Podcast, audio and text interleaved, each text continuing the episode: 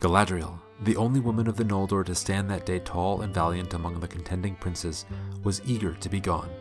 No oaths she swore, but the words of Feanor concerning Middle Earth had kindled in her heart, for she yearned to see the wide, unguarded lands and to rule there a realm at her own will. Hello, and welcome to another episode of Watch Party Lord of the Rings, where we look at Tolkien through the lens of adaptation. As always, I'm joined by my wonderful co host, Jen Gallagher, aka that grizzly, bare chested dwarf chugging a beer right before Elrond and Durin's rock breaking contest. that does sound like me.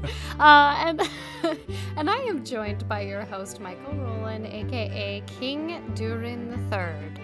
Oh, so that, that's a good one because I get to be your boss in this situation. Well, it's uh, all rings of power all the time these days, folks. We are less than a month away, mere days, really, from the premiere of what we've been looking forward to for over a year now. I mean, going on two years almost since we launched this podcast. Um, the Rings of Power is about to debut, and we've seen, I think, all the trailers we're going to see, and now we're getting still lots of really cool tidbits. Um, posters and articles are still coming out, a little nugget here and there every single day. And uh, so we're going to try and unpack all of that. There's been actually quite a bit that's come out since the last time we talked about you know leaks and articles. We've had a couple of other fun articles uh, episodes recently. We had uh, the Craptacular with all the watch parties getting together to for shenanigans and fun times. And Jen, you were able to join in on that, and I had to miss it um, sadly, but it sounded like a really good time. It was indeed. And in our last episode, we had Dan from Voice of Geekdom talking about Tolkien's canon for dummies, which was a great episode. But now we're getting back to our bread and buddy. Bread and buddy? Boy, it is late. Bread and buddy. I, you know, because in my head I was thinking bread and butter, but also bread and honey, which is a phrase I've heard. So bread, bread and buddy. Personally, I like honey better than you know. Butter, That's something so I'd never heard of that. I don't know if it's a regional thing. I had never heard of that until recently. Like I heard it in a movie. Boy, now we're really getting off topic. As always, that's how we like to start these things off. But let's get back to it. Spoiler warning, we are going to be talking about leaks for the Rings of Power. And I think the first thing we should talk about, Jen, don't you, is there have been some posters that are dropping, these little images. Yes. Gorgeous, right? Beautiful posters. Yes, a lot of them just look like illustrations. They're very artistic, and each one tells a story. Each one is painting a picture and giving you just a little bit more insight into the characters, into the world. And I think you're going to particularly like the first one that we're going to talk about. Um, the first one that they released, Michael, because of course our dwarf friend is prominently featured along with an elf. Mm-hmm. Yeah. And this is, I'm actually going to do them in reverse order. Everything we're going to do today is in reverse order from most recent to oldest, which we still haven't had a chance to talk about the panels from Comic Con. So I, I do want to chat about that with you because you got a chance to talk about with uh, Lauren from Lauren Does Cosplay, but um, I, I have not had a chance to revel in it with you. So we'll get to that eventually at the end of the episode, I think. Um, but yeah, first up is a poster indeed with Durin the Fourth and and uh, Elrond walking through. I don't know where this is. I mean, I think it's Lindon. You see the gold leaves, and I just think they're adorable. I mean, just genuinely adorable. This is this is the friendship Yes, that I'm looking forward to. There's something very playful about this poster, and you know that we're going to get the fun little jabs back and forth between the elf and dwarf that we love so much seeing in the films, the Lord of the Rings films.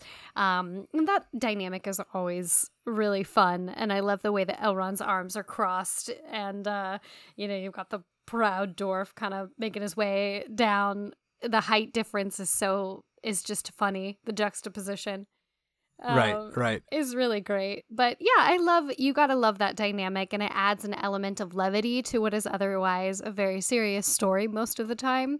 So I I think that'll be some great comic relief in the show. Right. Hopefully not too much comic relief. I know a lot of people didn't love the what they might call the sillification of Gimli in the Lord of the Rings films. We've talked about this before. You know, he's a little bit more a source of comedic relief in Peter Jackson's adaptation than he is in the books. You know, dwarves are very stoic and serious, and I think a lot of people, myself included, are excited to see a more stoic and serious interpretation of the dwarves. So I don't want to see their friendship be fodder for you know comedic buffoonery. Um, but I, you know, I do like this is just an ador. It's just so cute. uh, because you're right, the, the height difference is funny. It, it, you know, his the look on Elrond's face. Clearly, they're joking about something. Uh, he finds something amusing, and I've never seen Doran Durin's beard quite like this before in the other shots.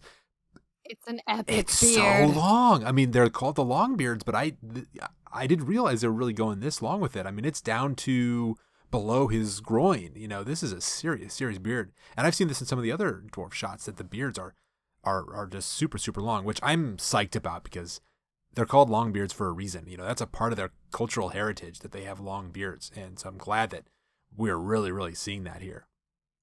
One thing that uh, occurs to me is we're seeing a lot more between Durin and Elrond than we are between Celebrimbor and the dwarves. Now, lore-wise, I'm kind of I was kind of expecting that the relationship between Celebrimbor and the dwarves would be the focal point of that like positive exchange between those two communities.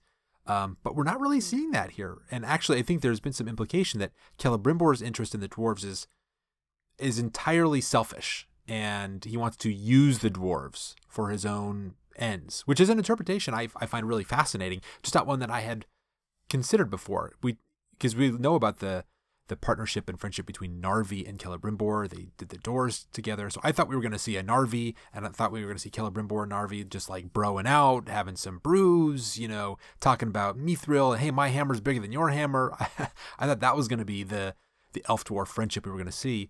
But I think now that Elrond and Durin is where that friendship is going to be uh, portrayed. Yeah, I think they probably deliberately decided, Mm-hmm. okay, Elrond is going to be the person. It's it's the character people are already familiar with. It's the name that people are already familiar with. Sure.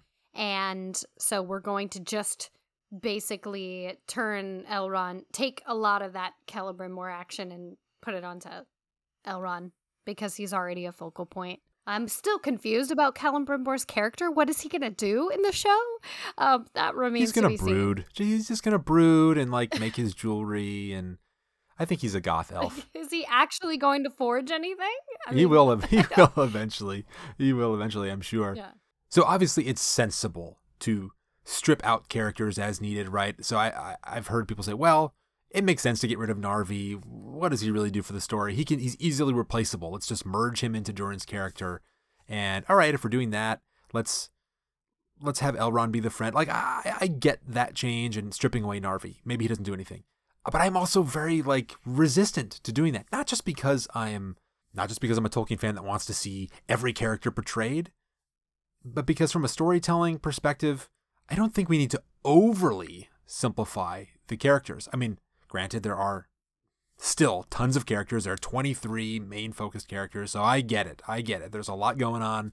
So, yes, it makes sense to streamline. But do we really need, like, just two dwarven characters that are going to be focal points? 'Cause that's kind of what we're getting. We're getting Durin the fourth and Disa. Durin the third, but I think he's going to be less of a main character. It's going to be Durin the fourth and Disa are going to be our main dwarven characters, with all the other dwarves pretty much operating in the background. Like, do we have to strip out the dwarven characters that much? Like, I would like to see, you know, I like the dwarves, but when you do that, then you're only seeing Khazad-dûm through the perspective of the ruling class, you know, the Durins and Disa.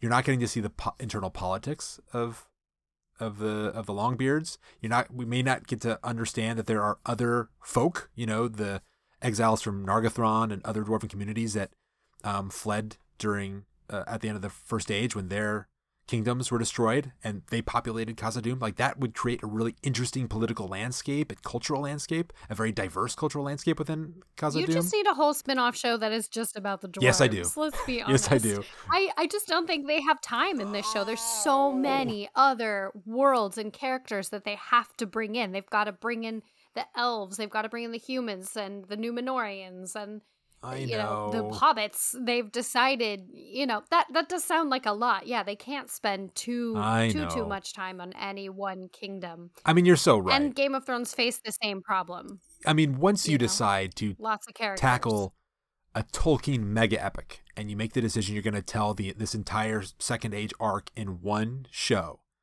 Once you make the decision then you have to make all kinds of concessions to that first initial artistic decision. And they're gonna hurt for the It's- super ugh. fan. They're gonna hurt. Which is why I'm going to go Nobody's back. I'm just going to raise it one more time. I like the idea that we suggested at the outset. Let's have multiple series, kind of like the Marvel franchise, where there's lots of different pieces going on, different series, different movies, and they all. Um, it's like a quilt, you know, uh, and you put them together to create the story of the Second Age. So you te- tell all these other stories in my in minute detail, and you really follow these characters, and then you bring them together to culminate in the final battle or whatever. I would have loved to see that, but as much as Amazon is committing to this one show, that would require an insane commitment, you know, billions of dollars over, you know, hundreds and hundreds of hours of television and movies. So maybe that's asking Well, you heard it here, folks. If anybody wants to, you know, you know, drop uh, some billions on us, we'll make it happen. Yeah, that's true. I, I am extending the offer to Bezos. Actually, Elon Musk may now be the guy. He's the only one with enough money to uh, see this vision through. So, hey, Musk, if you're out The there, if you want to pay He's me our only hope. and Jen to write uh, five to ten TV shows and, you know, maybe like six or seven full length movies, we're down for that project. We will quit our day jobs So, for I'll- sure. I'll- let's check our Um, email. But Let's see when that offer comes in. we'll check. We'll be checking our email. Um, should we move on to the next poster? Yeah. because I'm excited about this one. Fired up. This is another poster. This was released just the other day, and here we see Galadriel standing before what looks like a ceremonial statue of, I'm assuming, an elf, and we'll talk about who that may be, holding a sword that looks very much like her sword that we've seen in other trailers. There's a lamp in front of the statue. Uh, behind, in the foreground, but standing behind her, is Gil-galad in so you see his golden robe, he's got his golden crown on, uh, watching Galadriel, and Galadriel's got a downward glance, sort of like she's um, paying her respects or lost in thought. And behind her is a wooded archway. This appears to be in Lindon. A very beautiful photo. Oh yeah, gorgeous. It's like an illustration basically. There's so much detail in it and it's just it screams Tolkien to me. It's very very artistic. Lots of I love the blue and green deep hues. They're doing that a lot I've noticed in this show. A lot of Yeah. blue, a lot of green. It seems very intentional like some more earthy hues as mm-hmm. well. Very Very striking very colors. pretty. Yeah, very striking colors. It's a it's a great photo and I love this capture of Galadriel because I feel like this is sort of true to her essence in the books in many ways. In what way? Um the way that she's looking a little more contemplative. Um, right, not the brash Galadriel, obvious- right? Not the action hero Galadriel. This is more the Yeah, but this Lorien. looks like more third age Galadriel that we know. Right. Um, and yeah, this is just a beautiful photo of the elvish architecture and this elvish statue and the elvish lamp. It's it's it's really gorgeous. I'm not her- sure who the statue's supposed to be. Maybe Finrod. That's my guess as well. And we'll see this in some of the other stuff that we've seen. There's some new little short short promo videos. It really seems like they're leaning into her relationship with Finrod and his death being a significant catalyst for her journey, like a really really important part of what launches her on her second age quest, like to start the show. Um, and hmm that's something I think we're gonna do a episode, a full length episode just on Galadriel's history. Actually, we we created an agenda for that like a year ago and have held off on on recording it. So, uh, but when we do get into that, we'll talk a lot about the significance of Finrod to her life and her uh, motivations in the Second Age, Finrod's connection to Sauron, and thus Galadriel's connection to Sauron. So there's a lot there, and I think they're leaning into it. So I really think that this is Finrod both for that reason, but also because of the sword. It is the same type of sword we've seen her carry and her elven followers, you know, in her crew. You know, she's got a little Mhm, bit of a mhm. fellowship that's running around with her in, in the icy wastes trying to chase down Sauron. They they have similar swords. Certainly. So this is the the design of the sword is a mark of her house in some way. Maybe it's you know the of the line of Finarfin. Maybe they all have swords of, like this, or maybe it's Finrod style and they all copied it. I don't know, but it's a very similar sword design. Uh, and I'm thinking specifically about the cross guard is where it's really noticeable. Um, yeah, very distinct. I would also comment, and I hadn't really thought much about this before, but this distinctive cross guard, it looks kind of similar to the sword that we've seen Adar carrying. Now his is more like twisted and glistening black than Mhm. Galadriel's is. But the crossguard design, there are some similarities there. So I I don't know exactly what that means, but obviously it seems to indicate, and I'm kind of suggesting that there is perhaps a familial relationship between Galadriel and Adar. And I know that's been speculated already that he could be like a long lost brother. Um, Juicy. yeah, very juicy. I don't want to get into that. That would be Very kind juicy. of lore breaking, but you know the existence of Adar is a little bit lore breaking anyway, and I, I'm, you know, Oh, definitely. I can live with it. So, uh, but we'll just put a pin on that. Maybe Adar is related to Galadriel or part of the same house, and is he connected to Finrod? How is he connected to Galadriel? That will be something we can speculate about going forward. Let's talk about the the, Exciting. the setting that they're in. So clearly, she's in front of. It, it's a ceremonial. It's not a tomb. I don't think he's in a tomb here. I don't think there's room for a tomb. And in the lore, he's buried, you know, somewhere far away. He, he it may or may not even be around in the second age. Like maybe it's underwater, or maybe it's on an island that's been raised up. You know, I guess that's possible. Um, perhaps they changed the lore to make his burial site in a part of Middle Earth that has survived, that survived the calamity of the sinking of Beleriand. But my hunch is that this is just an honorary statue and not his tomb. And I think this is an area hmm that is designed for that. You know, you can kind of, um, Definitely. you know, you can see behind. I think there's lamps that line the road, and I think there's Yep. probably a lamp in front of each lamp is in front of a statue. I would guess you can't see them, you can't make it out, but I would bet that there are little that there are figures in behind each lamp, and you can kind of see up in the upper right behind Gil-galad's head. You can make out a, a face. So there is another figure in the post or tree uh, behind Gil-galad. So we know there are at least two figures, which leads me to believe that this is an area designed for the for this purpose, a ceremonial purpose, and there are probably a bunch of other figures in here as well. So it's kind of like a their version of a graveyard. Yeah. Ooh, I like. We have never seen that depicted for the elves on screen too. So it's a very unique uh, concept. Yeah, how do they honor the fallen? before, how do they honor the dead? Right, right. Yeah, I like that we get to see that snippet of culture here. Very cool. Yeah, because there are plenty of dead elves, right? And even though they're reincarnated Oh yeah. back in Valinor, you know, so it is a very different experience for the elves remaining in Middle Earth because they know that they have they rise again in Valinor, right? So they know that they're dead, but not really. but they're still gone from Middle Yes, Earth. They're, They're still still very gone forever. from them. And you know, for the elves, they are experiencing a version of living death in a way, right? Because that's what is referred to as Mhm. The fading of the elves in the third age is when it really, really kicks in. But this is something that they experience and struggle with um, in the second age as well, and it's a function of their their immortality. They are the world around them is fading and degrading and falling away, and so are they, kind of. And the loss of their loved ones um, in this manner, where their physical form is destroyed, and even though their spirits are rehoused back in Valinor, they're no longer in Middle Earth with them. So it's all part of the fading and the degrade, the, the decay of Middle Earth for the elves that remain. Right, and the elves have such a sorrowful, sorrowful trajectory in Middle Earth, and I like that. I like the more sorrowful glimpses of the elves, um, because it it is a lot of what's in the books, actually. One last note on this photo: the caption of the tweet when the, the Lord of the Rings on Prime Twitter account tweeted this picture out. It says they said every legend has a beginning, which seems to suggest that f- the person that Galadriel is sort of bowing her head in honor of is the beginning of the legend, at least for Galadriel, which again supports the idea that this is Finrod, that there's a deep connection there, and that her relationship and love for Finrod has sort of triggered her on and set her off on this mission, so that you know her relationship with the Finrod is the beginning of the legend. Yes, that definitely tracks. That definitely makes sense. It's a perfect catalyst to like set set her in Yeah. motion, right, on her quest.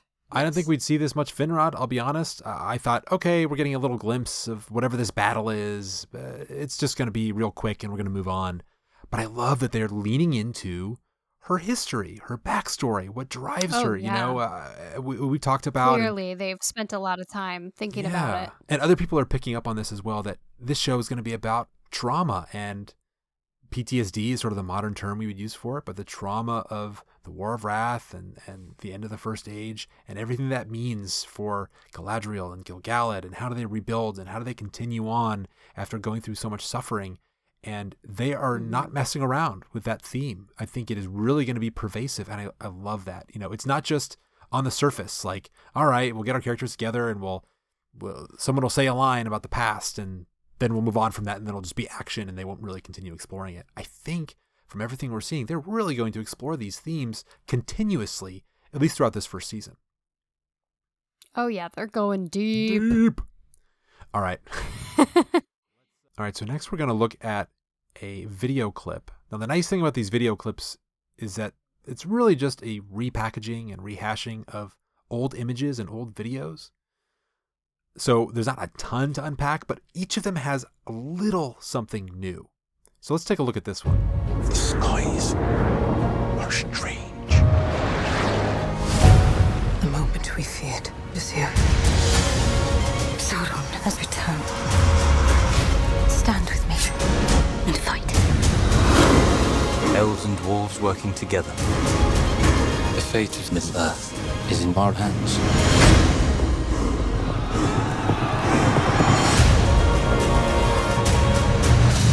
So even though I said that there isn't a lot new in that video, that actually that video actually did have a good amount of new footage. You know, we see Elrond in Khazad Dûm from a new angle. Um, we see a charge of mounted cavalry, a really big army of mounted cavalry.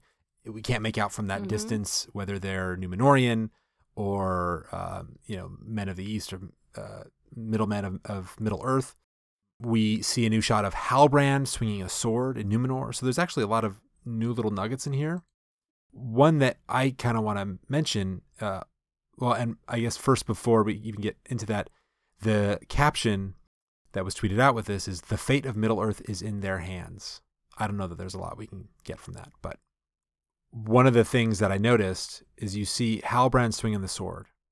Now, hmm we know that his sword pommel uh, or handle is sort of a horse head. We saw that in his character poster, and you can't really make it out in, in that particular shot in this um, teaser trailer, but we saw in that poster it's it's a horse head. In the background, when he is swinging that sword, you can see a row of swords with horse heads, which indicates to me that that sword that he carries, that is featured in his poster, is not something he brought with him from Middle Earth. If indeed he is a man from Middle Earth, it is just sort of a your run of the mill.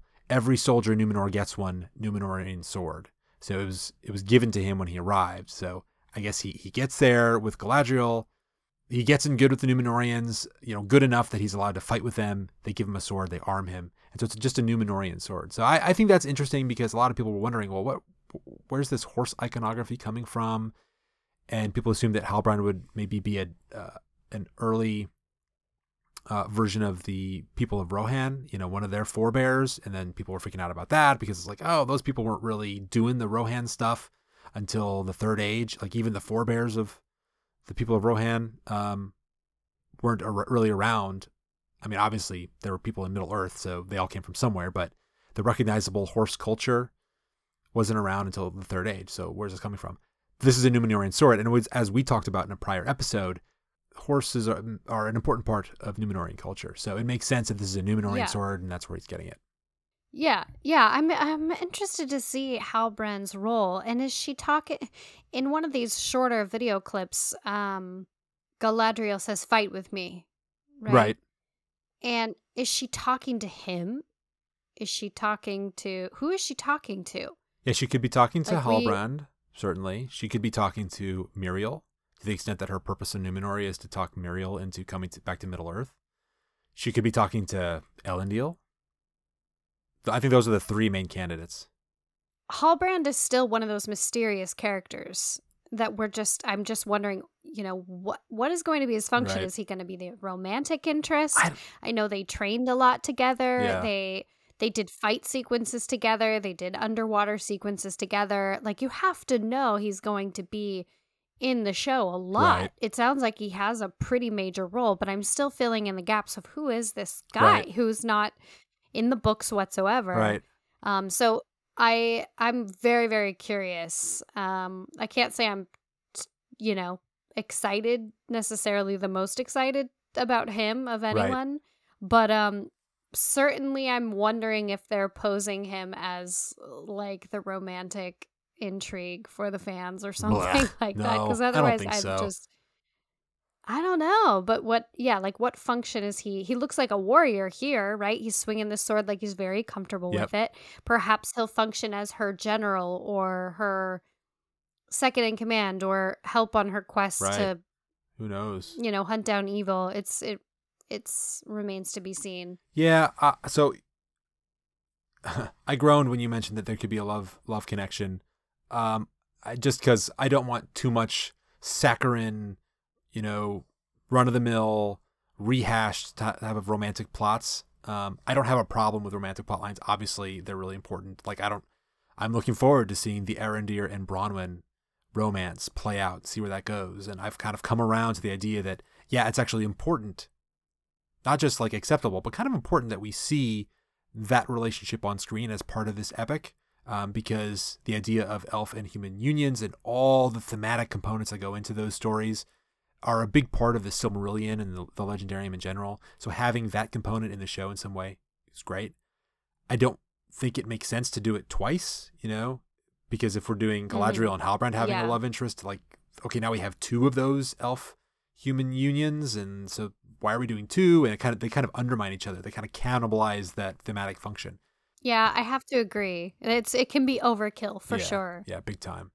Um, yeah, I, I'm like you. I'm not unexcited about Halbrand. I don't have an issue with him. I just have no idea who he is or what his purpose is. Sort of I don't even know. Yeah, yeah. right? It hasn't been confirmed yet whether or not he's Numenorian or uh, from Middle Earth. For a long time, we were being told Halbrand's from Middle Earth.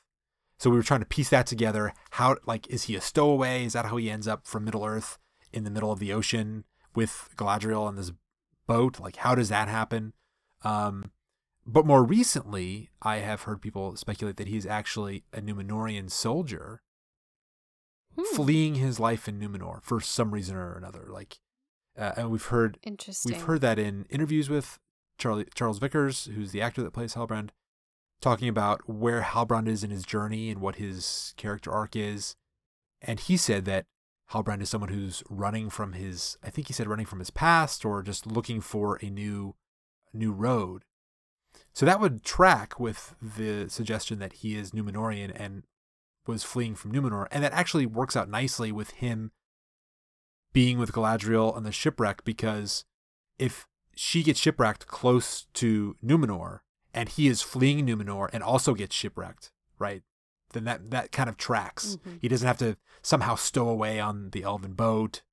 Um, right, so that makes a lot makes more a lot sense. simpler. Actually. yeah. And then, you know, and we've also seen shots of Halbrand fighting with the Numenorian army. So how Yeah, would how would a middleman, you know, immediately be given a role of esteem within the Numenorian army, being allowed to fight alongside Elendil and and those really uh, lordly folks? It could be because Galadriel vouches for him, and but I don't think she has that much sway, and uh, I think it makes more sense for him to have had a role in the Numenorian army previously. He was running away, but gets shipwrecked and immediately comes back. So no one knows that he was running away. Like that doesn't he doesn't get caught, or maybe he gets caught, but it's not so egregious that he like loses his title and status within the Numenorian, ar- Numenorian army. So that's why he continues appearing with the cavalry and and all those shots alongside Galadriel. So I'm, you know, we're kind of making a leap here, but I'm now We're on to you, Halbrand. I'm now We're on to you. We've got you pegged. We've got you pegged, my friend. I, what the last thing I want to say about this video because there's a lot of repeat shots. Yeah. Did you notice the?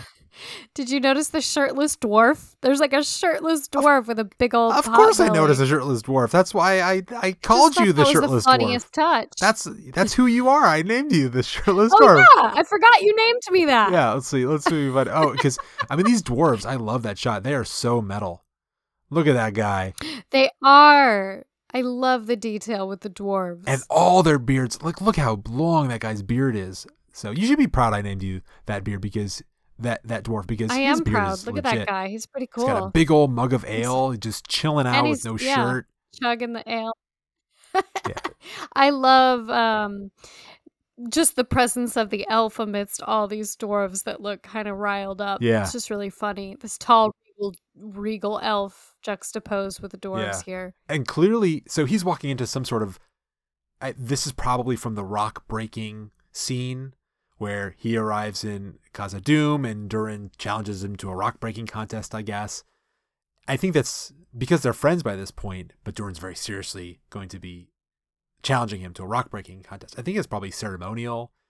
He has to do it to get Elrond in with the rest of the uh, the dwarves, right? Because they aren't going to be as trusting or loving towards an elf that they're not familiar with as Durin is, who already knows him. So I think this ceremony is actually Durin's way of ingratiating Elrond into the dwarven community. You know, so he can be kind of one of them, one of one of the crew. And uh, I think this is Being initiated. this is this that ceremony, and I th- I think like you see all these dwarves, their arms are up. I I can just hear them going Mhm. fight, fight, fight, fight, fight. You know, it's like a col- college frat party. They're drinking booze. They got their shirts off. They're like ready to party. This is gonna be a good they a time. Uh, this is a good time. And look at that horn. It's right Yeah. next to uh, not right next to Elrond. It's a like a Yep. Viking style horn of ale. That's You have to have a horn Mhm. when you're talking about the dwarves. Yeah, I love it. Uh, What do you think all the red is on the walls? I mean, the the rock. There's this hole in the ground. It's not a hole, but it's texture on the ground is very red. What what do you think that is? It almost looks like lava Yeah. to me, Oh, I wonder. but I'm not it- sure. I wonder. Well, I don't think it could be right. There's been no indication anywhere that there's lava or a volcano or any sort of volcanic activity in Khazad-dûm that I'm aware of. That would be interesting, though. yeah, it certainly has a cool effect. Um, Yeah. But yeah, it's it's exciting that in these these short trailers that we're getting, these short teaser little teasers, there's always just a couple new shots, just a couple shots we haven't seen before. Yeah. You know, just enough to keep us wanting more. Yeah. All right. Shall we do the next one? Next one. All right, so this is actually the first poster that we saw. We see Galadriel standing in an archway holding a sword. This is Numenor in the background, I'm pretty certain. She's wearing a green dress, it's flowing. There are Mhm. look what looks like I think these are petals, not birds. White petals flowing around here. Yeah, petals for right? sure. They're, they're consistent with the falling petals of Nimloth we've seen in the other trailer. What do you think about this this poster? Because I've heard mixed reviews. Oh, I love this poster. I love the the the use of masculine and feminine in one image with the sword she's holding, more masculine object and this flowy beautiful dress. Um I think the lighting is really beautiful. I think incorporating the trees or incorporating Nimloth the tree is really clever in this way Right. with the petals swirling. I think it's a beautiful image. Um, she's looking away. She's not looking directly at the camera. It's like the perfect marriage of Galadriel the warrior and Galadriel the woman. Uh, I love it. Interesting. Yeah. I like the uh the construction of the image for all the reasons you just stated. You get a beautiful shot of Numenor in the background. What I don't love about it is that this poster and actually all the posters share this quality. It feels a little bit like there's CGI elements, there's digitally recreated elements. These are clearly not stills from the set. Um, I think it, it feels like they all right. Let's take the background of Numenor, a digital version of that. We'll we'll drag uh, Galadriel's body into the middle, and so I, it feels a little digitized, so it looks a little fake. So it just doesn't feel as good as the stuff we've seen from the set. But I'm not too worried about that because we've seen so much good stuff. Like Oh, the only yeah. reason to be concerned about it, uh, a poster that doesn't look great, um, as I'm describing, is if you think it indicates a general poor, generally poor quality of production, and we know that's not the case. I'm 100% confident that the the look and feel of the show in general will be great. So I'm okay with one poster that looks like CGI mix and match, like Adobe Photoshopped. I love the title too. Daughter of the Golden House. Galadriel, daughter of the Golden House. Yeah. Is the title. Yeah, and we heard from some early leaks from Fellowship of Fans that when she first appears in front of Tar-Míriel, she gives a stirring speech during which she recites her lineage, uh, you know, as a daughter of the House of Finarfin. So we are going to get to hear all of that. She's a daughter of the Golden House, um, and I'm excited for that. That's supposed to be a, sort of a hair-raising moment. Yes, I'm excited for all those Galadriel moments.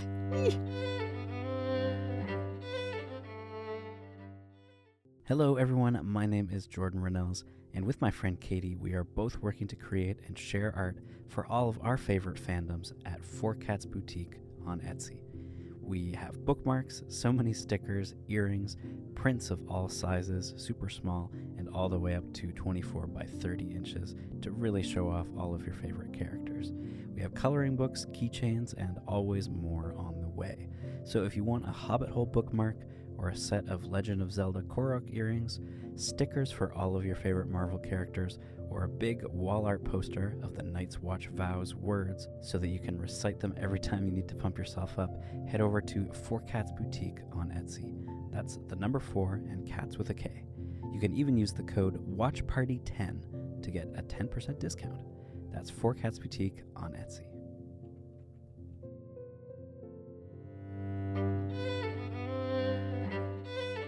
So this one, it's got some action. Let's let's take a gander. Lot of action shots. My brother gave his life hunting the enemy. His task is now mine.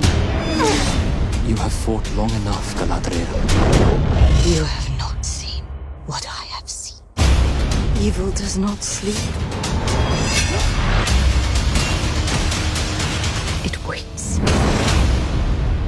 Whoa.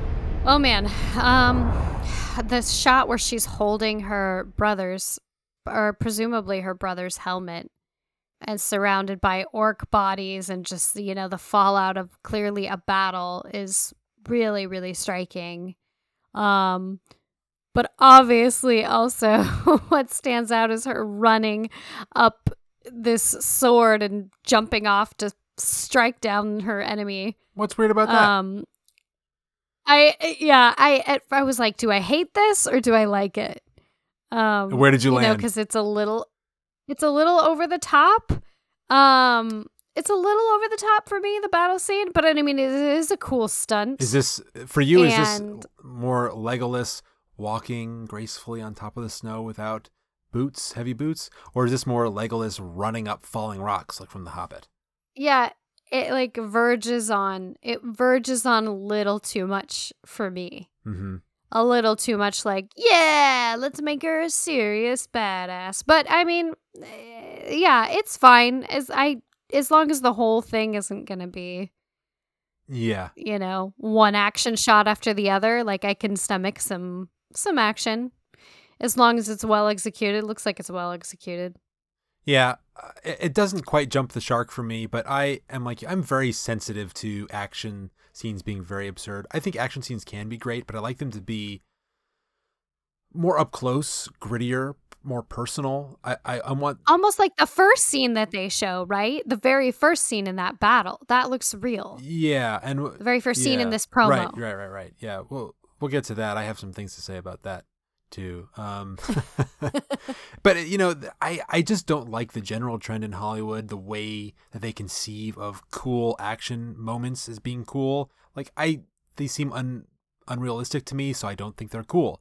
Yeah, I get it. You want to show an Mhm. elf being a little superhuman in terms of strength and agility, and I'm all for that because that's totally true. And some of the stuff that happens is like absurd in the Silmarillion. If you read the text, there are all kinds of descriptions of fights and stuff that really, if you were to play them out, are ridiculous. Like um, an, an elf jumping up and stabbing somebody with the spike of his helmet. Like that sounds ridiculous. Right. They do they do things. Yeah. They yeah, they do extraordinary things, physical And things. actually, but in the Nature of Middle Earth, Tolkien describes the physical capabilities of dwarves, or not dwarves, but of elves, like that they actually have kind of super speed, that they have the ability to move so fast that they would appear as a blur to mortal eyes, Mhm. Which is like, oh, really? That's that's kind of intense. Like they're all the Flash, and we never actually see that play out because that would be ridiculous if you actually think through that. I mean, because in all the battle scenes, we get elves and men standing side by side, fighting together. We get we get men defeating elves sometimes. We get men saving elves. If all the elves were actually like the Flash, that would never happen. you know, they would not be able to Yeah. stand side by side as equals on the battlefield. Anyway, to bring this all back, I'm okay with this scene. It's not totally ridiculous. All she's doing is she's jumping off of a sword. Like he puts his sword down as a ramp and she jumps off it. He lifts he lifts her up a little bit to propel her a little bit more. For if we can see that an elf has sort of superhuman strength, I think that's plausible. You know, a normal mortal man couldn't do that because they wouldn't have enough leverage and it'd be too difficult probably. But it's not that far beyond normal human capabilities. So it's I think it's cool, it's fine. I just don't want him to go too much farther than that. Like Same. for me, the best action scene I ever saw was in Game of Thrones, the Battle of the Bastards. That where it was Oh just my gosh. so like you get claustrophobic with the grittiness. It was so gritty, Yeah. so gritty, and so realistic. Yeah. And again, like, felt like in the original Peter Jackson movies, because um, Viggo Mortensen insisted on doing his own stunts, learning the fight choreography. It all just looked, a lot of it looked so good. Yeah. And so realistic. And that's kind of, yeah, that's kind of more what I would prefer. Well, and a, f- a fun Um, what- feature of uh, a fun little piece of trivia is that Viggo Mortensen, because he's a little bit method, uh, so on set, all the characters had multiple versions of their like swords or other type of swinging weapons. They would have the real version that was had all the weight and the heaviness that was for like up close shots, right? Um, this is the real sword. It looks great, and they would have uh, lighter versions that were made out of lighter materials so they could swing them more easily they could fight with them more easily i think it won't surprise you to learn that viggo mortensen always insisted on carrying around the real sword full weight the real sword. all of his battle sequences he's swinging this like really heavy sword and so i think you can kind of tell like he's working a little harder the sword isn't swinging quite as fast and it looks more realistic. It looks more realistic. yeah Absolutely. it's Mhm. kind of like uh so what's your gripe? What's your gripe with the first scene where we get the epic first stage battle? It's no, it's not a gripe. I, I don't have a gripe. I just want to point out that you know we have seen the the very very first image, which is basically a melee of orcs and and elves. We've seen that before in one of the prior trailers, but here we get a little bit more footage of Finrod fighting, and again we see Mhm. look we see his sword, that characteristic cross guard. Actually, we saw it in, the other scene too with the the elf um, putting laying his sword down for Galadriel to run up. His sword also had the identical cross guard. So I was talking before about how all these elves from this line and this crew seem to have the same sword. So that's sort of just pointing that out again. But it's just kind of cool to see Finrod feeling very, very human. Um, so I, I like I like the look and feel of this scene. My only actual gripe of it, I've been watching YouTube videos by historians or experts in certain types of historical weaponry or battle styles where they evaluate movie scenes for accuracy. Like how accurate is the scene from Braveheart? How accurate is the sword fight from Witcher, right? That type of thing. And by watching that, I kind of realized how unrealistic a lot of battle scenes are. Um, and and one of the comments that was made was like, in a real medieval battle, you would have you know you'd have lines that that line up, and uh, you would have the way that the the troops would move would be kind of organized. And in this shot, we see mm-hmm. an absolute melee, total chaos. Chaos. There's no lines, there's no battle formations, there's no groupings. You can see the elves are totally outnumbered, like I don't know, ten to one, and you see barely see two elves together. They're all isolated and surrounded by orcs. Now, maybe that's just a function of hey, maybe this is just the battle of unnumbered tears, or and there are battles where the the ranks get split and all the battle formations go to hell and it is a melee. That does happen. Um, and maybe that's just what's happened here. Melkor or Morgoth sent all of his forces out of Angband and ranks of the elves were broken and they just got totally overwhelmed and this is the result of that. They're just fighting for their lives. But I am hopeful that if we see other large battles we will get to see some semblance of historically accurate battle tactics um, because that's just an attention to detail that I would appreciate. And I I don't want to see them. They, they have so much attention to detail to everything else, to language, to every other aspect of the show. I want to see that I'm just same hoping level of- there's not too many battle scenes. well, yeah, but to the extent we get those battle scenes, I want them to be very well thought out, a lot of attention to detail, Mm-hmm. and just you don't have to go crazy, but show me that you care about that aspect of it as well. Yeah, I would be very surprised if we get tons and tons of battle scenes. I think, especially in this first season, I think there's going to be flashback battle Yeah. scenes, but I don't think right out the gate there we're going to see you know everything's going to come to a head. It's going to be a slower build. Yeah, and they've indicated that they will have fewer large army battle scenes, which I appreciate. I like the more up Right. close and personal, gritty type of fights um, when that does happen. Excellent. You want to speculate about what battle this is? I think we talked about it a little bit before, but we might have a better idea now. Do you have any new thoughts? You know, I mean, I think it's it could just be the bat as you said, the battle of unnumbered tears would make sense to me. Yeah. Um because Finrod Finrod is present. It's not going well. right, right. a lot of elves died a lot and they're trying to show the carnage right? They're trying to show this was devastating. Look how many elves died. Look how hard they fought against this enemy. This enemy is uh, this enemy is no small thing. Like this is this is serious stuff here. We need to take this th- threat seriously. That's what's in galadriel's mind. So i think they're trying to depict that with showing some of the more grueling battles that took place. Right. Uh, in the first stage I agree with you. I think it is the Battle of Unnumbered Tears. With all the increased emphasis on Finrod as an important part of Galadriel's history, I, I think they're going to show more of him than I expected. And that Battle of Unnumbered Tears is an important moment for one reason, and that is it connects him to Elendil, uh, Mm. which will create a kinship and connection between Elendil and Galadriel, which probably never existed in the actual lore until Elendil, as an exile, came to Middle Earth, because we have no indication that Galadriel ever went to Numenor. But if she were to go to Numenor, I think she would find a kinship with Elendil because he possesses the Ring of Barahir, which is the ring that Mhm. Finrod gave to that line when he was saved at the Battle of Unnumbered Tears uh, by Elendil's ancestor. Right? He was sa- he was cut off, he was surrounded, and he was saved by Ellen Elendil's ancestor. And as a token of his appreciation, he gave the Ring of Barahir, here, which is a ring that comes all the way from Valinor. It was one of the treasures he brought Finrod brought with him from Valinor. He gives that as a gift of appreciation and a covenant uh, of loyalty and you know I will help you out if you ever need help. And to play that all the way through, that ring gets passed down to Beren, and it is because Beren is wearing that ring that Finrod goes, "Oh, I know you. I have to help you." And so Finrod leaves, goes with Bar- Beren on this fool's errand to try and steal a Silmaril from Morgoth's crown. In the course of doing that, he is killed by Sauron. He's captured by Sauron, put in Sauron's dungeons. All of Finrod's companions are, you know, eaten or mutilated or destroyed by werewolves because this is Tol Sirion, the Isle, Isle of Werewolves.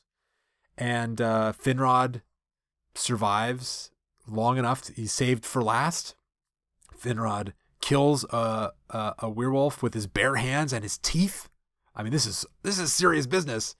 But then he ends up dying from that battle. So he he kills the werewolf with his bare hands, Mhm. but still dies.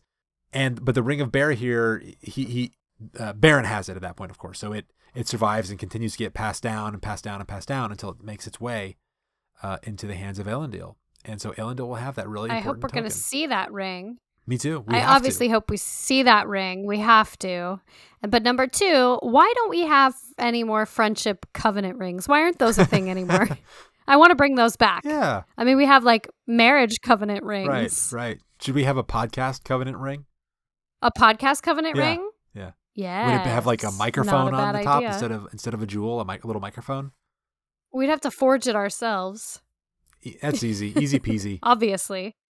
Easy peasy. uh, yeah. But do you think do you think we'll see that that, that Finrod's death will play out as it did in the Silmarillion, where like the, the way he died is at the basically at the hands of Sauron, or do you think they're going to have him die in this battle? Because the implication from the way they've edited, like cut this little clip together, they make it seem like Finrod died in battle. They show Galadriel holding um, a helmet when she says, you know, he died and his task is now mine. I think, um, yeah, I think it's looking like they're going to simplify it and not play out the whole Boo. I think I know because I would love to see that too. But again, they don't have I the rights are confusing, but I'm not sure that they really could depict his whole story. Well, I don't want to. I don't need them to depict it. I know they can't depict it, but then why depicted in an incorrect way. I mean, all you have to say is that he died hunting the enemy, which is what she says. That those are her. words. Well, I think that's what they're doing. They're like glo- they they're they're touching on it like they're going to depict this big battle like ah here he is see and and it will be implied yes he died at the hands of the enemy you don't need to know specifics like i don't know that we're going to actually see him die we're just going to see him dead and I would okay, I would be 100% fine with that. Um, they show I'm him sure battling, gonna do. and then she just says, "And he died," but we don't actually see how.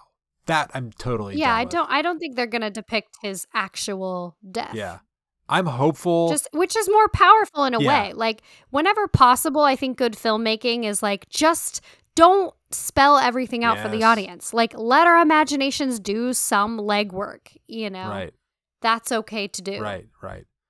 And I think can put the if they pieces keep it obscure and vague, then that then if that's the case, then I think they are implying that he died as he did in the lore because we see the shot of Galadriel weeping over his dead body.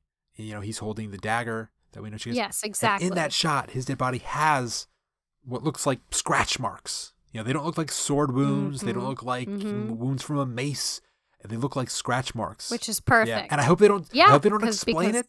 Don't say anything. Don't say where it came from. But well, we'll we know. will all know werewolf werewolf We'll know. scratched him Yeah, yeah. we will Be know. Michael Michael J. Fox, Teen Wolf.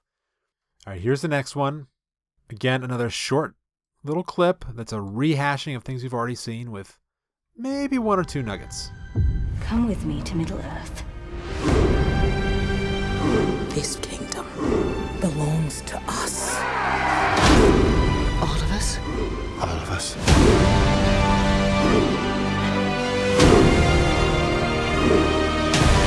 The our world was about to descend into shadow. All right, so I picked up on something in this little clip that I think it may be kind of important.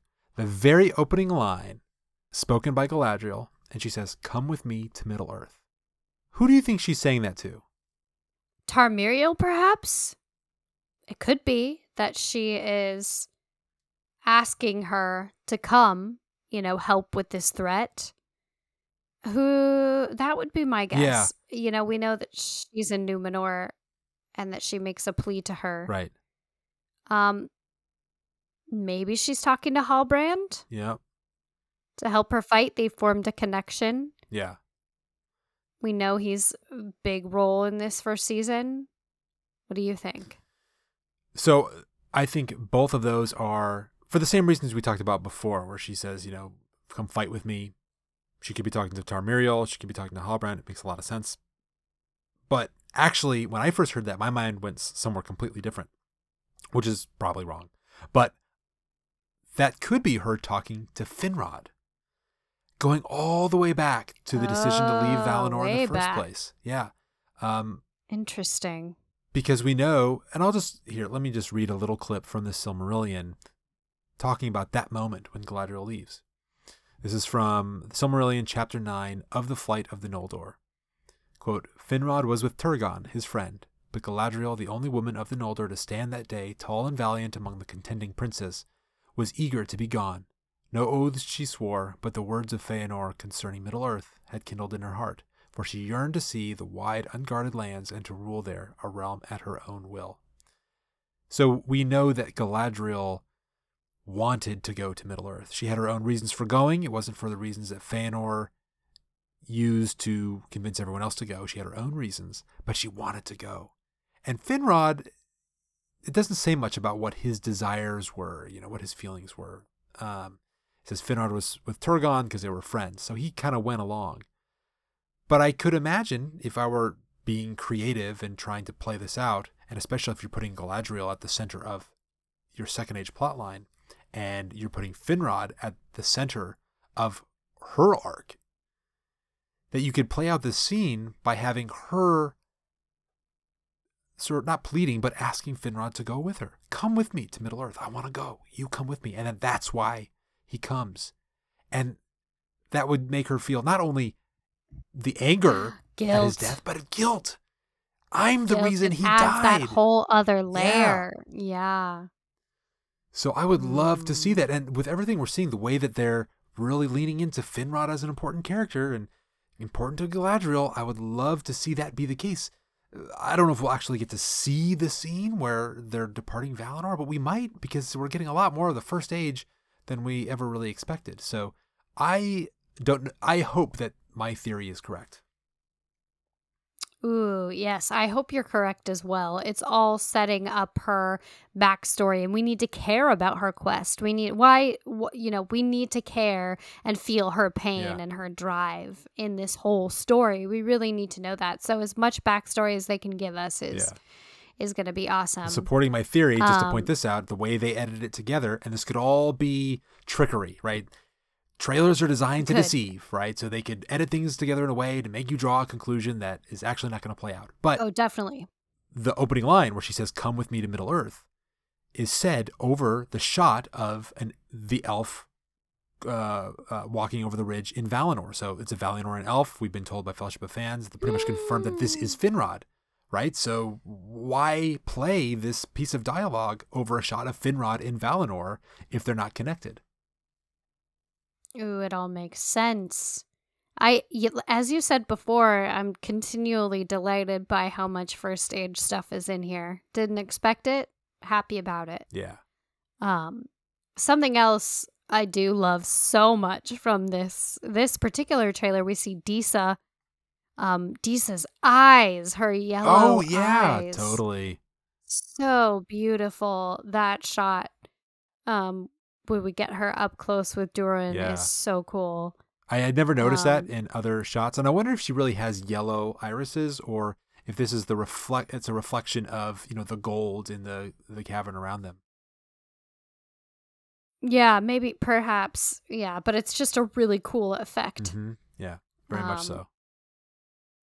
Their relationship's gonna be so cool to see. I mean, and the fleck. Ooh, I I love the love this flecks of shot. gold. There's a little. There's a quick shot of a dwarf who he just looks dirty, like straight out of the mines, like the coal mines is what it looks like, because his his face is covered in dark soot.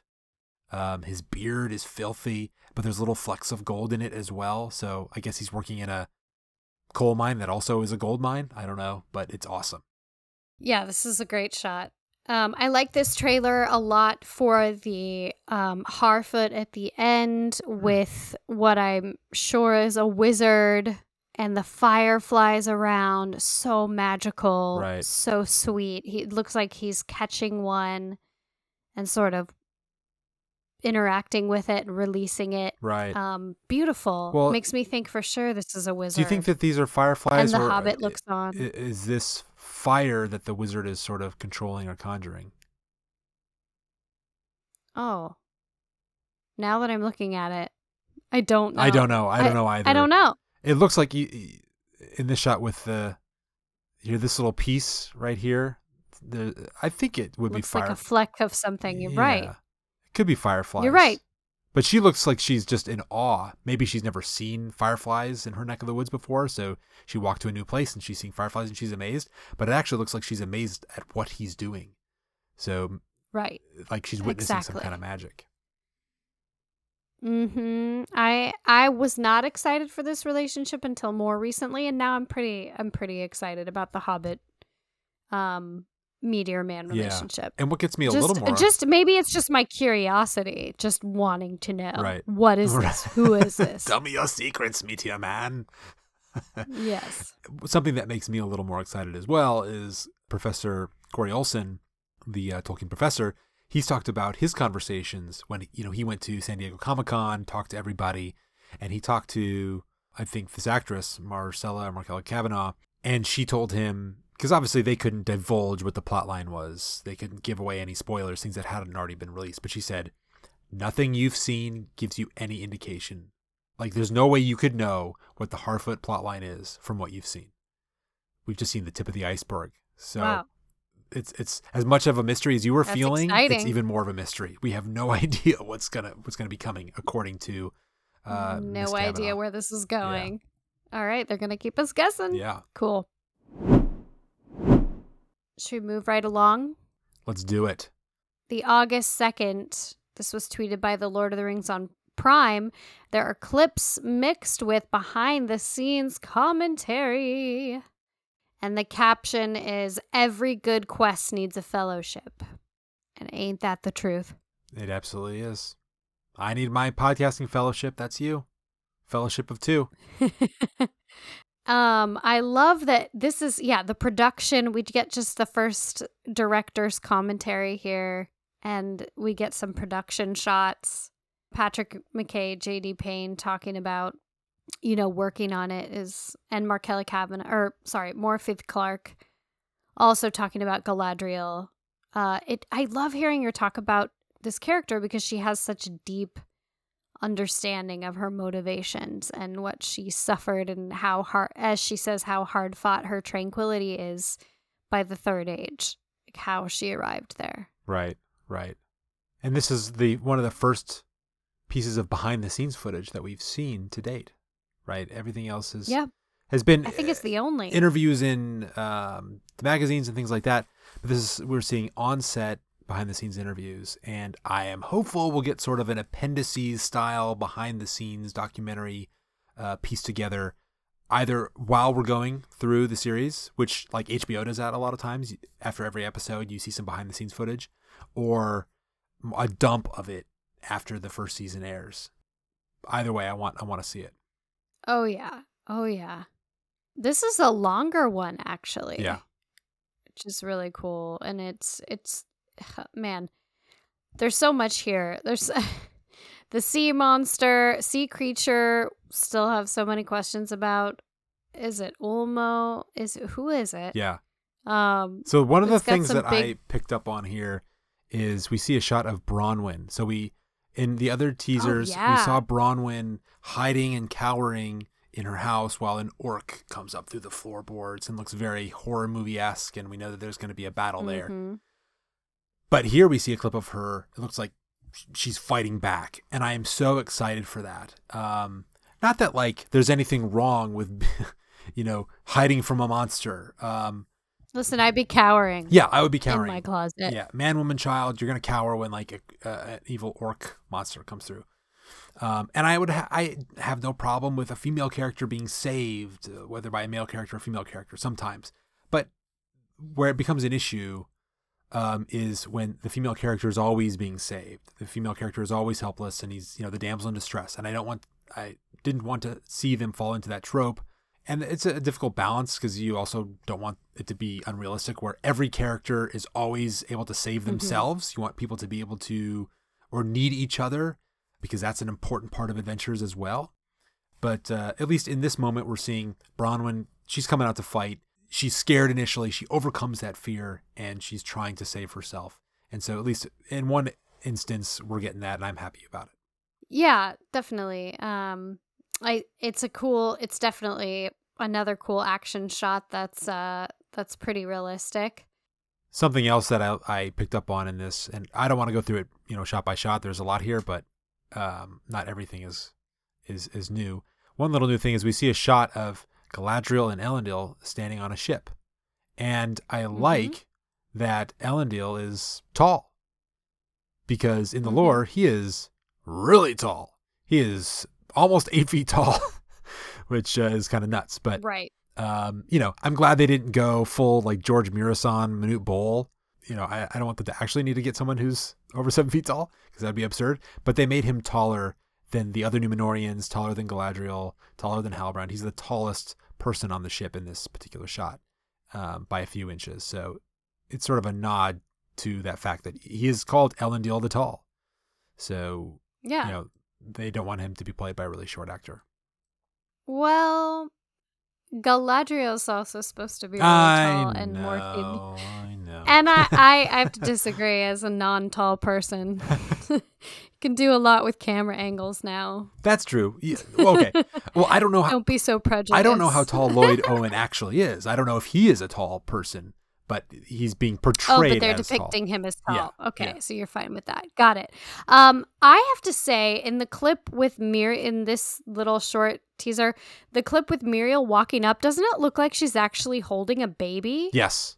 Every time I see that, it looks like she's holding a baby. Have you talked about that before? Uh, so uh, I had the exact same instinct, and I never scrutinized that shot before because I was like, you see somebody holding, eh, holding something as if it's a baby, you just think it's a baby. And I never second guessed it. But I've heard other people say that no, it can't be a baby. Like she's not actually supporting the head correctly for it to be a baby. Also, why would she be walking around carrying a baby unless she had one? Um, or it's some sort of Mhm. weird ceremony. So I've heard people speculate that it's like an important scroll, some sort of ceremonial token that she's carrying. Hmm, that makes more sense. Yeah. Yeah, I mean, nowhere is it indicated that she would have a baby, but that would be, an, you know, an interesting turn of events for her. That would be yeah, pretty random. I mean, still though, look at the way it's swaddled. like there's the head, you know. there's Yeah.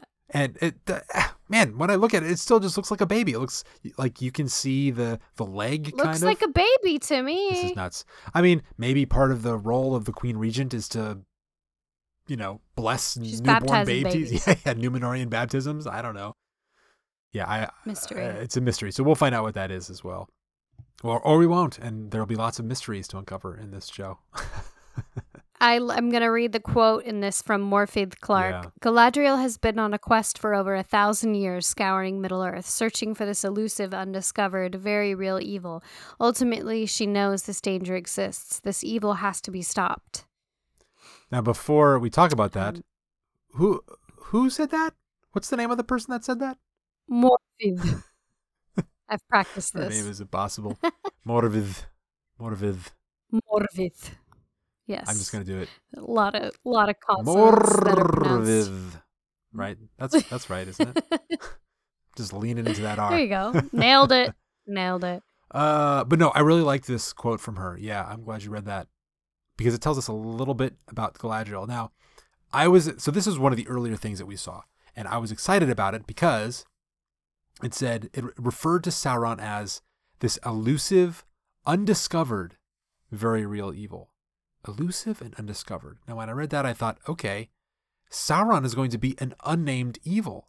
We won't even know, and the characters won't even know, and Galadriel doesn't even know that the evil she is seeking is Sauron, that goes by the name of Sauron, is this one person that's Sauron. And I was really, really excited about that because I think that's uh, very, very consistent with the lore. And I, there's a little quote here from, uh, this is from the Unfinished Tales.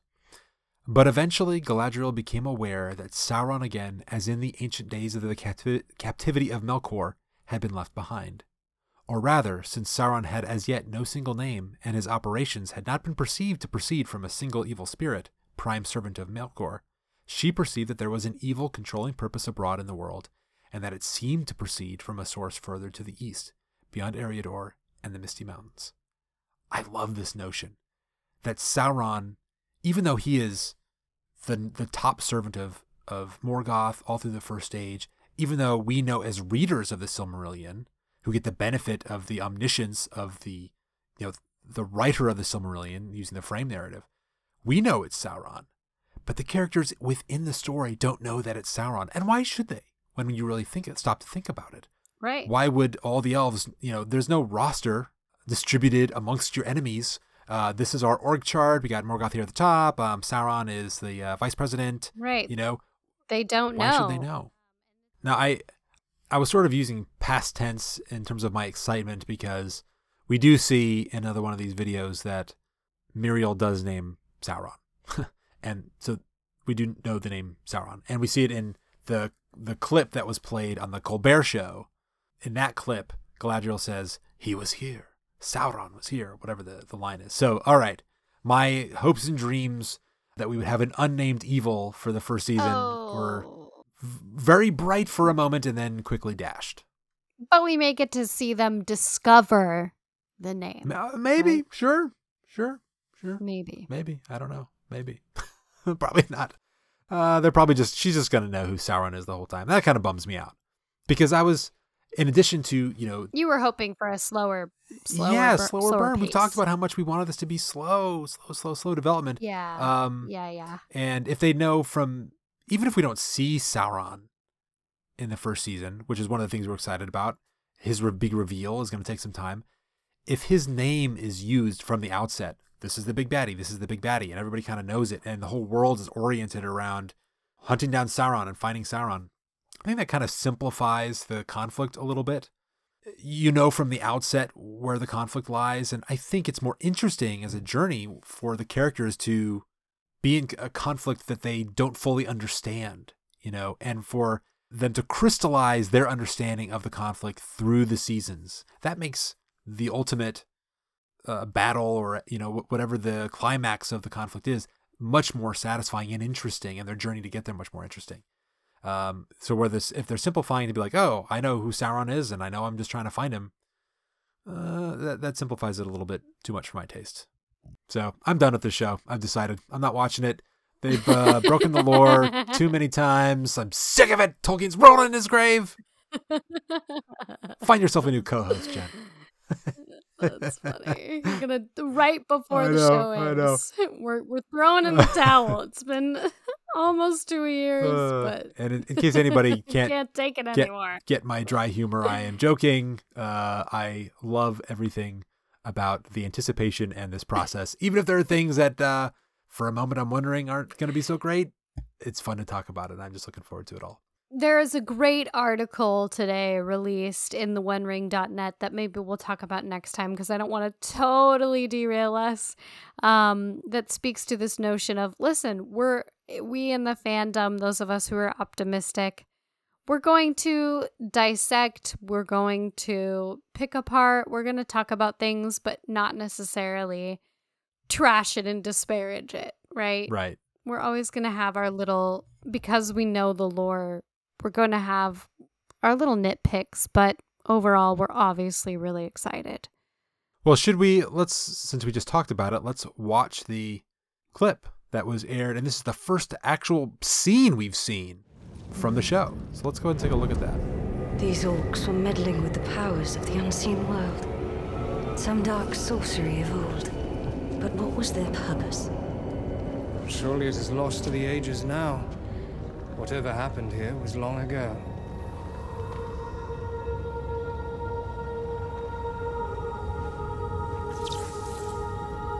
Water.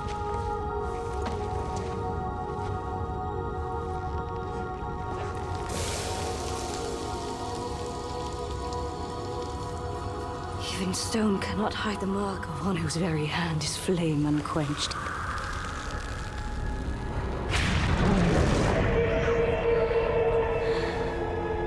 He was here. Sauron was here. Tell the others to rest while they can. So there it is. He was here. Sauron was here. So tell me, what do you think of the first scene we've seen from this show? um i mean i like it it's haunting it's it's um it certainly leaves you wanting more a little creepy i do wonder i don't him sauron leaving a mark like his brand his stamp Right, right. What did you think about that? Because there's no sort of indication, I don't think, from the books of this ever really happening or not happening in the way that they're depicting it. I agree with you. Um, There, I could not find anything um, remotely like that. Now, I will. Let's give some credit to our friend over at uh, Harry over at Daily Rings of Power.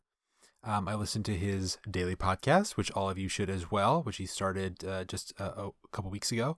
Every morning, 15 minutes, giving you your daily dose of Rings of Power news and speculation. So um, clearly, I listened to it now. And uh, he talked about this clip, and he reminded me of something that uh, I had forgotten, which is in the Lord of the Rings proper, when it describes the death of Elendil and Gil- Gil-galad, talks about dying, basically like being burned to death from Sauron's touch, or that being sort of a contributing factor to their death, like the, the, the heat from his hands. And uh, I think another example was when Isildur talks about the ring and how the ring is so hot and it burns him it hurts him to hold it, and also that the lettering had faded off of the ring and would only appear if you put it in the fire. Isildur wrote in the letter, perhaps it missed the heat of Sauron's hand. So those are a couple of examples that would indicate that all right, Sauron had really hot hands. now, does that mean that you like touches something and it leaves a mark? I, you know, I don't know what kind of magic is that. I've never heard of that. It's clearly some kind of visual uh, visual cue that they have created for the purposes of the show. Sauron's going to have a mark and it's going to be on people's skin. You know, the- Theo had that mark. Oh, and this is the 1st time that Mm-hmm. we've confirmed, it is fully confirmed that that mark is Sauron's mark. We were speculating it was maybe Mm-hmm. Morgoth's mark, something from the First Age that is carried through, Sauron being a servant of Morgoth, blah, blah, blah. No, this is the mark of Sauron, apparently. And Galadriel apparently recognizes his mark and knows his name. So she actually has a lot of knowledge about who Sauron is and uh, what he's been up to. The Dark Mark. Yeah, I mean, they're trying to depict, they're clearly hunting this evil down. Um, but I liked the dialogue here, simple, effective. I like the the depiction of the dead elf. It looks like a dead elf. It looks a lot like the aesthetic that we see in the Mines of Moria from the Lord of the Rings, um, the original Peter Jackson. Hmm. Like the decayed body looks a whole lot like that Sure, aesthetic. So they're carrying over a lot of those elements, and that I really like. Yeah, I think, I don't think it's an elf. I think it's an orc. Oh, which their version of the orcs are a little more visually similar to elves, I think. So, like an orc corpse, I could see being mistaken for an elf corpse in a way, but like the, the teeth are pointy and jaggedy. Like this looks like a, a dead orc to me, I think. So, my opinion of this scene, I was kind of lukewarm on it, honestly. I didn't hate it. I also didn't love it.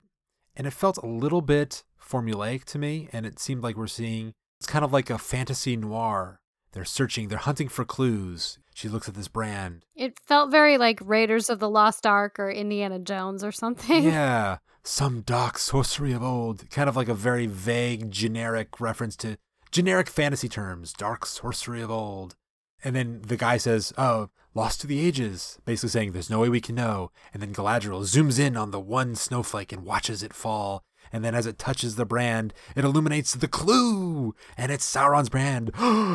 you know, it's it just felt a little campy to me. So I, I didn't love it. I, clearly, I didn't love it. And then she, Sauron was here. Tell the others to rest up. It just felt um, a little formulaic. But I didn't hate it, even though it sounds like I hated it. I didn't hate it. Sounds like you hated it. no, no, no, no. But my standards, my standards at this point are so high because we've seen so much good stuff. Like uh, now, whenever we have. We've seen so much I'm good oh, stuff. okay. And this definitely was not my favorite scene. Yeah. I'm surprised that Yeah. they chose this scene because she really shines in some of the even shorter clips that we've seen. Mm-hmm. And this is just a little bit lackluster. Yeah, they didn't give us too much on Colbert uh there. So hopefully they're saving the best for the premiere when we finally get to see episode 1. I don't want to give too much away.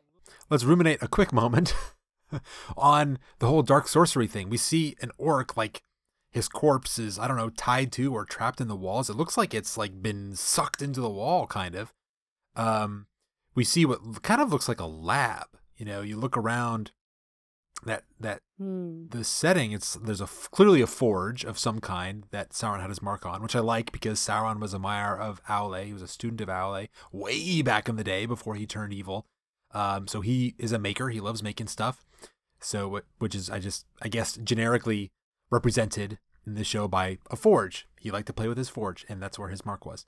But there's other there's like you can s- see structures around the room, and it kind of just looks like hey, this was his workshop. He liked to build uh, machines of torment. But what dark sorcery would that be? Because I don't think they would reference that in an empty way. I think that that dark sorcery is going to pay off. Like, what was he experimenting with? What was he trying to create? And and in what way did it involve this orc that is now a corpse? Clearly, he had orc servants assisting in some way. Uh, what were they doing there? So, I know we've speculated this was in an ancient stronghold of Morgoth. Uh, we speculated it was Utumno, that Sauron kind of set up shop again and was playing around in there. Any guesses about what that might be? And I, I don't really have any guesses. Uh, no, except that it is totally consistent with the lore that, like, for a lot of the time, we're wondering, what is Sauron doing? What are the Dark Forces doing? And they really mention it in va- He doesn't go deep into it. Yeah. He, a lot of times it's sort of vaguer terms.